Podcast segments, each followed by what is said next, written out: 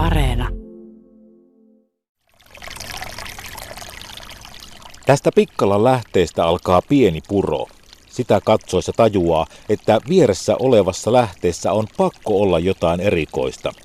Puron pohja on paikoitellen ruosteen ruskea. Vedessä on siis rautaa. Tämä puro alkaa noin neljä metriä halkaisijaltaan olevasta pienestä lammesta, jonka keskellä pulppuaa.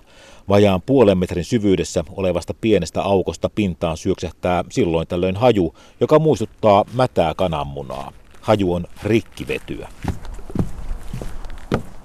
Tämän Pikkalan lähteen löysi vuonna 1802 Lappeen ja Lappeenrannan seurakunnan kappalainen Kaar Gustav Taulerus. Paikka on noin viiden kilometrin päässä kaupungin keskustasta lähellä nykyistä kuutostietä. Taulerus maistoi vettä ja totesi sen olevan hyvin rautapitoista. Hiljalleen lähteen maine alkoi kasvaa. Veden uskottiin tehoavan lähes kaikkiin vaivoihin, muun muassa alavatsavaivoihin, kihtiin, luulotautiin, reumatismiin ja jopa peräpukamiin. 15. päivä kesäkuuta 1836 Helsingfors Tidingarissa oli ilmoitus. Siinä kerrottiin, että Lappeenrantaan avautuu kylpyhuone, josta tehdään retkiä tälle Pikkalan terveyslähteelle. Tänne vieraat aamulla saapuivat, pelasivat pelejä, nauttivat virvokkeista ja kauniista säästä ja joivat totta kai parantavaa vettä. Noin 50 vuotta sitten Kaukaan tehtaan vesi- ja jätevesiosaston johtaja Gunnar Wigren analysoi Pikkalan lähteen veden.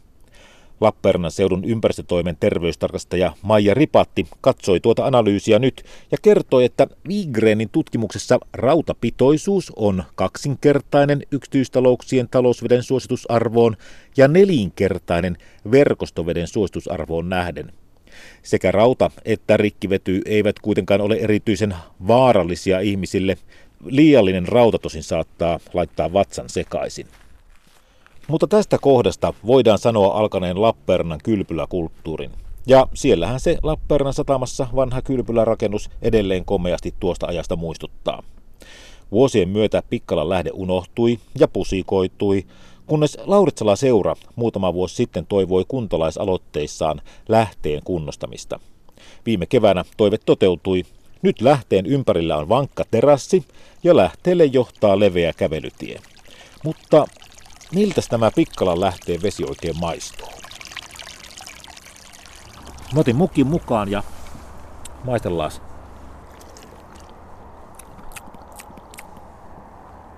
Täytyy sanoa, että siinä on kyllä sellainen erikoinen maku.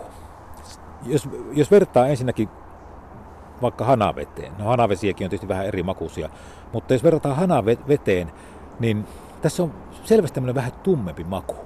Mulle tulee oikeastaan ensimmäisenä mieleen, mummoni teki aikoinaan alumiinikattilassa ruokaa.